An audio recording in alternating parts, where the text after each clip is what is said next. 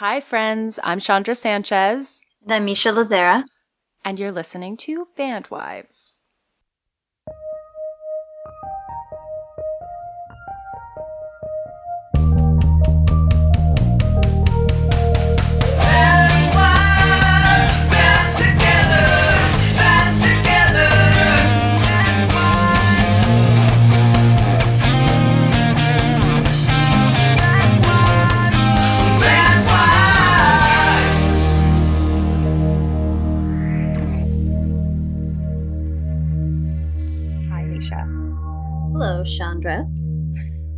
How's your day?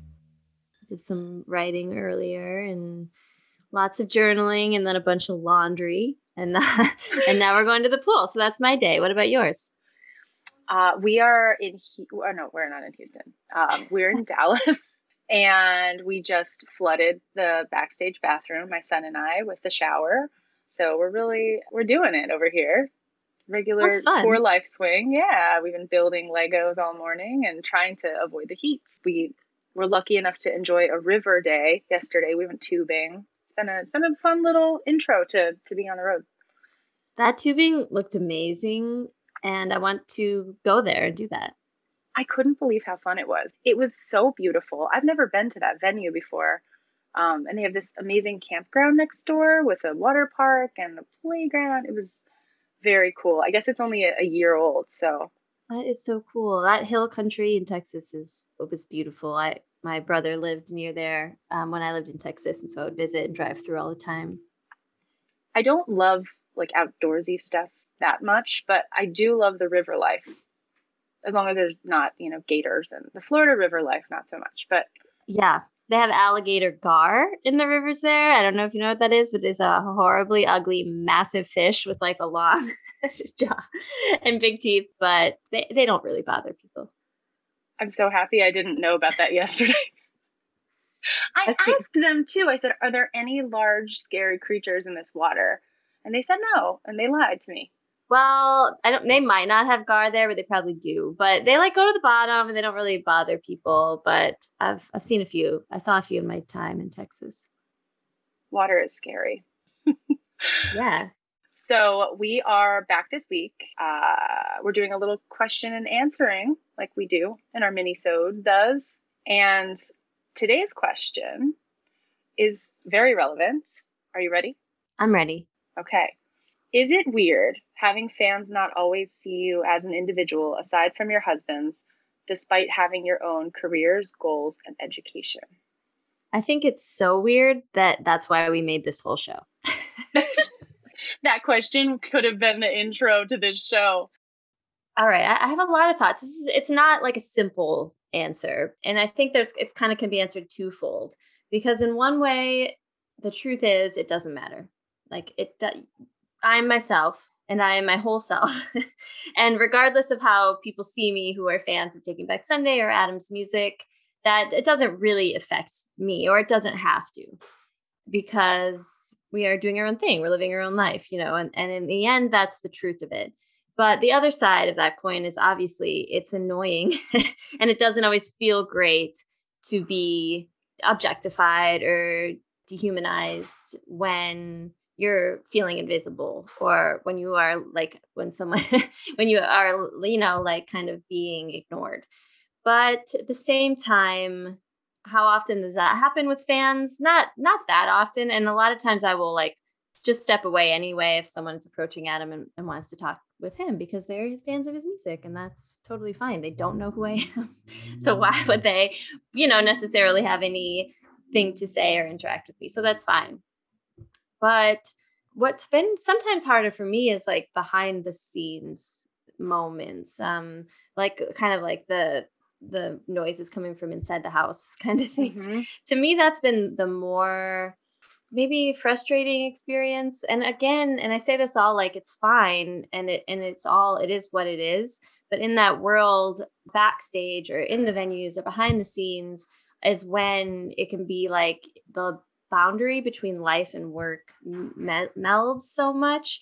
And so it's like part of our life, and we're there with him, you know, at a show, say, and then you are feeling like some people find you to be in the way, particularly your children in the way, you know, or yeah. um, don't value you seemingly as much because you are not part of the crew or the work you know what i mean? So it's like totally. that that can happen but at the same time it's like there's a lot of factors because it isn't about me it isn't about you know what i mean? It's about like the music and he's at work.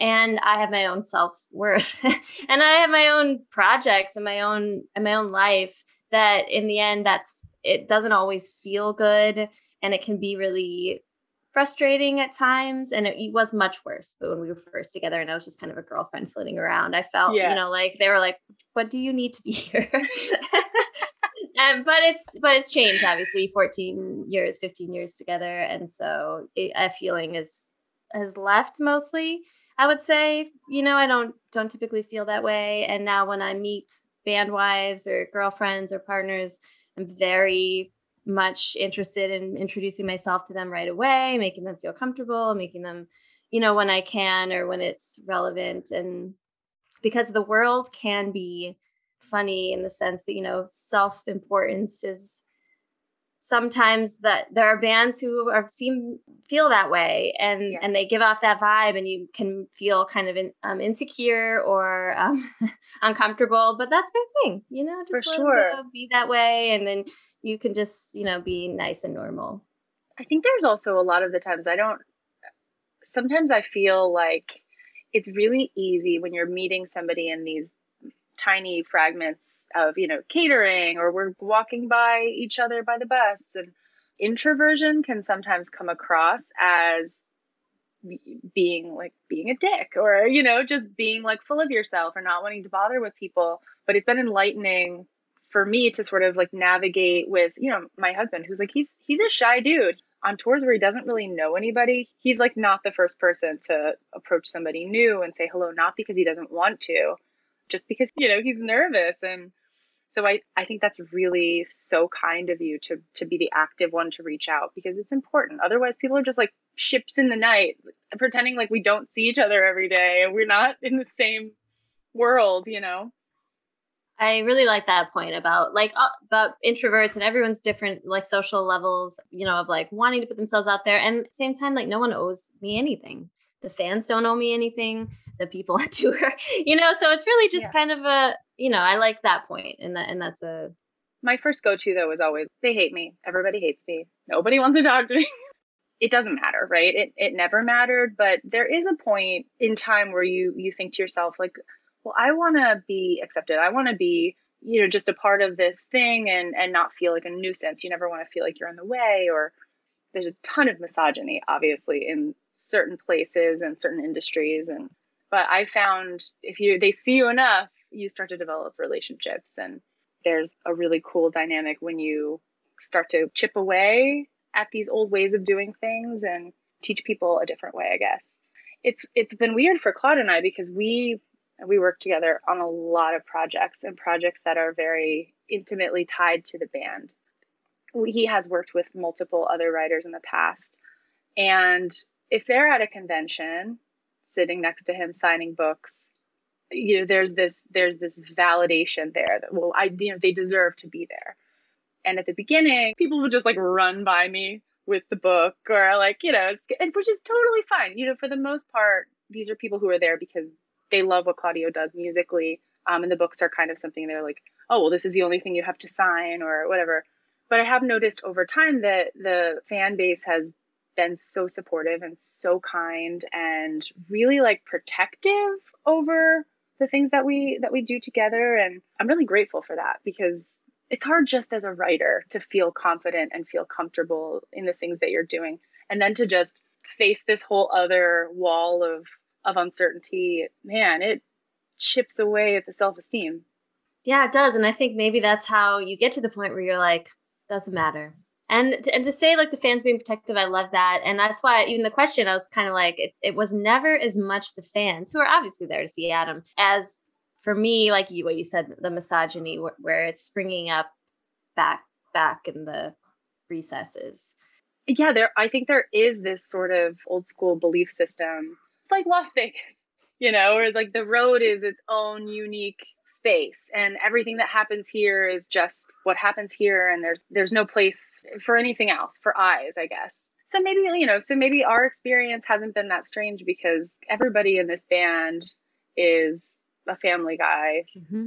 married kids many of them we see all the time. We have barbecues together. Like we spend a lot of time outside. It and the crew too you know most of our crew has been around for so long and and their family and it's really become over time like an extension of our lives. You know you have your friends and your family at home and then you have this group of people that you're married to for a month or two. Yeah i think being asked this question 14 or 15 years ago i would have been like very i felt then maybe a little more intimidated a little more left out but i definitely to your point it's the same with taking back sunday camp and with they you you came up the word bunkle and we I can't remember. We were the kids were calling Andy their um Manny, like their man manager, aunt nanny, and and um and the guys similar. I mean, we like vacation with that with everyone, and and the. I know I see you guys all together all the time, going to the yeah, beach and doing yeah. I think if you can make it through those uh, kind of uncomfortable first few years, you talk about 14 years, like lives change so significantly in that time you find the people you're with and or at the beginning, you know, they're like floating girlfriends in and out. Yes, you know, and I was true. one of them. Claude and I broke up and dated other people. Like so then coming back into the fold, you have to kind of double prove yourself in some ways and it's complicated and it's not all in the same breath. I think in the end, like most things, it stems from how you feel, you know, like how you feel and like your relationship with your band husband or whatever, you know, is what it is and and that's its own thing it's its own nucleus you know mm-hmm. and then your own sense of identity is also your own and no one can do you know in the end no one can do anything to harm that or take away from who you are because of you know how they treat you and it doesn't always feel good and it doesn't mean that you're always like oh i love being here where people are ignoring me you know? But but you know you just kind of work through that or or just let it go and hopefully you know and there were definitely times where i felt in the way particularly really early on and it probably was because i didn't know where to stand and i didn't know where to be. It was surely in the way. Do you think that that early sense of feeling like whoa i i'm trying to find my place do you think that that was motivating to you to really find your identity and pursue the things that you knew you were capable of? Oh, i love that question. Yeah and i th- and i think so for sure. And i think like feeling you know and it's like my own in my own way whether these people were were trying to make me feel this way or not i don't know. They might not have they might have just been at work you know or they might have just been at a Taking Back Sunday show. But feeling first of all like maybe who am I and like what do I have to offer? You know, because seeing them go on every night and offer this amazing art, you know, is inspiring. And so I think it's partially was like I want to do something. Well, I've always known I wanted to write too, and so I was like, I just really need to do it. But also, yeah, just I think the fact that that he's worked so hard, Adam has worked so hard, and come this far has just been motivating and inspiring to me. And and at the beginning when we first started dating, he felt so much older than me, which he's not doesn't feel that way anymore. But you know, and so it was like also kind of like looking up to him in that way. Yeah, Claude and I are five years apart, and I feel like I've learned so much from him. You know, as much as I give him, I'll give him a hard time all the time. Um, we joke about it all the time, but I I really have learned a lot from him and watching him become a business person and become an artist uh, in every sense of the word, you know, and he's very brave in that he, if he wants to do something, he's going to do it, whether he knows how to do it or not. And, and he's willing to make those mistakes and, and then say, okay, well, that was a very big, expensive fuck up, but I'm going to move to the next thing and I'm going to try to do it again and see if I can do it better the next time. I don't think people recognize how much courage it takes on a daily basis to put yourself out there in these situations, to feel weird, to feel uncomfortable, to feel exposed with your art and have people hate it or have people like pissed off or or have a really, you know, polarizing opinion about it and then come back and do it again. And I, I think that that's probably why you and I both feel at this point in our lives and our careers that it doesn't matter because you've seen it not matter to people who keep doing it. And yeah, there's a lot to be said about that. I think showing up and and being your authentic self in the face of people who don't care or do care in a really negative way you you start to find your people right? You start to find your crowd because you're setting that tone. You're setting an example. And i don't know that i ever recognized how much i was learning. You know we really have grown together so much in that sense. And i i think like where we are now it's when we walk into a convention or we walk into a signing we feel very much like a partnership. It's really grown into something that you know that it didn't feel like for me at the beginning. And it was scary. I didn't want to take the Amory Wars project for that reason because i felt like it was opening it was opening me up to criticism and things i just couldn't deal with at the time. But you did it anyway. I did it anyway. Yeah. It's a good life lesson. No i totally relate to what you said and i think that's so true like putting yourself out there and then just when you get that critical feedback, I also didn't realize what that process was when I was watching Adam go through it early on because I had never put myself out there. And now that I know, I realize that the toll it can take from you, but also beyond that, you know, what you said, it's like you just have to create. You're just making art. You're an artist. And so you're making art and then you're sharing it in the hopes that it might heal or help or connect or enrich or just add contribute you know to the art that's already yeah. out there if it doesn't for someone it, it can hurt and i've definitely been stung by negative criticism but in the end that's not for you and that's fine or like if it's useful in any way which often it depends because usually like that critical feedback is not rooted in a place that's meant to be like constructive so yes. you, mostly like you can just kind of overlook it and keep making art. But it's like, yeah, is that going to stop you from creating in the end? Mm-hmm. Hopefully not. I don't know if, you know, there are probably some people that it does stop in their tracks and that's too bad. But hopefully it's just instills that like, oh, not everyone can love you. My therapist just told me that yesterday. not everyone's gonna love you. And and that doesn't matter. You're just you just keep going and doing what you love and finding the people. Yeah, and it shouldn't stop you from putting yourself in situations that you belong in. And that's every situation. If you want to be there, you belong in that situation. Um, just keep showing up and just shut those negative voices in, most of them in your own head. Sometimes it's just you, sometimes it's perceived, and sometimes it's real, but it doesn't matter either way. It's really all about the inner censor in the end. That's who's going to stop you because nowadays there's so many ways to share your work that it can't really be stopped. You might not get the New York Times page write up that you want, or you might not get like the certain publishing deal or whatever, but there are ways to share your art. What's going to stop you from doing that is this inner censor in the end, because I think people underestimate that power and that fear to stay small, to, you know, which it quote unquote keeps you safe from criticism, which it really does, but the criticism doesn't matter in the end. Just like how people ignoring you potentially It doesn't really matter in the end. You're still you, you know, you're still a valid human being no matter what. And there is something to just keep showing up. Like you said, when you just keep showing up, then people are like, oh, she's here. Yeah, yeah. and guess what? They can leave the party if they want to. That's on them. We we we just keep doing the things we want to do and, and everybody around you will figure out what they want to do and find a way to be harmonious or not and that's your choice. I don't think that anyone should have to fight to be seen as a human being. but here we are. And and it's about the judgment too i've realized which is fine. There are critics and and it's okay to to take something and synthesize it through your perspective and then like explain how you synthesized it and how you experienced it whether it fit positively or negatively fine. But i think at some point that judgment becomes projecting.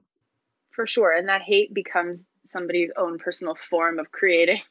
You know you're not doing anything else. Yeah. i say that all the time. You know i used to get really frustrated about bad reviews or whatever. Like and i would just think to myself like this person isn't making anything. You're not making anything. You're waking up and you are choosing instead to go and do something and try something new just to hate on people and hate on the things that they love. Oh that's another thing a whole other conversation. People hating things that other people love just to be come on, let people have what they want. if it's not hurting anybody and they like so who cares? Just like stop shitting all over things that make people happy. Yeah. Um, we live on like a, a, complicated culture because in like to defend criticism all of a sudden now i'm playing the devil's advocate. It's like it's like it is useful in like the next step of art the next evolution the next you know like this is maybe isn't working whatever that means artistically. And then like maybe kind of shaping it maybe criticism does that i don't even know but it but potentially. And i you know spend a lot of time in english classes criticize you know doing criticism different types of like feminist criticism or marx criticism you know? And so yes. that kind of like examining something through the lens of i don't know if we've talked what we've like uh, we've talked about a lot of conversations that aren't recorded but we talked about some television shows that we don't like or well, we talked about Euphoria. I don't know if that's on here, but like I don't want to watch teenagers or supposed teenagers have sex. You know, I don't want I don't understand why anyone would want to watch that. Have I ever like vocally criticized Euphoria? No. It I might someday because it does, you know what I mean? Yeah, and you're saying and I agree 100%. I cannot watch Euphoria for the exact same reason it freaks me out. But I but I'm like people people who like Euphoria you can have euphoria, knock yourself out, watch yeah. euphoria. I guess when it's coming from a place where instead of a constructive, hey, here's an idea, this would work better if you did A instead of B. I think it's when people are just, and music critics too, which I don't like this thing, and so it's bad. This isn't something I would like, and so it's not valuable. It's not worthy. Yeah. I just don't understand that type of criticism. You're not bettering something, you're not giving tips, you're just being a hater. Yeah, it kind of boggles my mind when you put it that way. I'm like, what? yeah. It, yeah. Also, don't review things you don't like. Find somebody who enjoys them and then they can look at it from a different point of view. Exactly. Exactly. And this on a small scale, I, I review a lot of books on Goodreads and they're all four or five stars. And there's a lot of books I don't like that I don't review. Yeah. You know, that I'm like, okay, I don't necessarily read this genre. I tried it. It's not really my thing. I'm just not going to review it. That's what I do. It's not it's not innately horrifying. I just didn't like it. It wasn't for me. Just like you said, we're not monsters. When no one here is a monster. Oh, Nothing to hate. So many monsters out there. So mm-hmm. much vitriol. So God, like, I don't know how we got here from there, but I don't either. But I I do feel that we answered the question. Think that there was kind of a nod towards new band partners and how to deal with that. So I hope that we kind of helped in the sense it's like you know your value and it's also kind of figuring out how to take your own value and keep it intact while not worrying about like other people who may just be introverts or may just be busy at work or may just mm-hmm. be misogynistic and then you don't who cares what they think you know yeah. or all these different factors but in the end it's more about like you know your value and it's inherent yeah, it's try not to like internalize it so much. Yep, I like that. Not internalizing. Oh, that the Four Agreements book, which I feel like I have to stop mentioning. But Are it's you like finished with it? Oh yeah, yeah. I finished. I finished pretty. It's uh, pretty slim, but there's a lot of good advice, and it was just like don't take things personally. Yeah, and that's great. A great lesson that I could have learned earlier in that world, probably just for my own sake another one is like don't um like do your best always do your best so you're like not trying to cause problems for anyone else either. And so it's kind of like you know i know who i am i'm gonna step out of the way and just be good. Yes but now i have to read it. It's good. I'm overdue. Yeah. there's four agreements.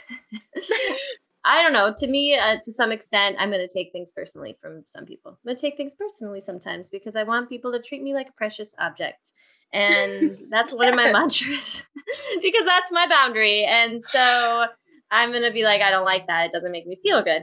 Well, my husband is screwed now because I want to be treated like a precious object. So um, you need to refer to the minisode. We talked about this.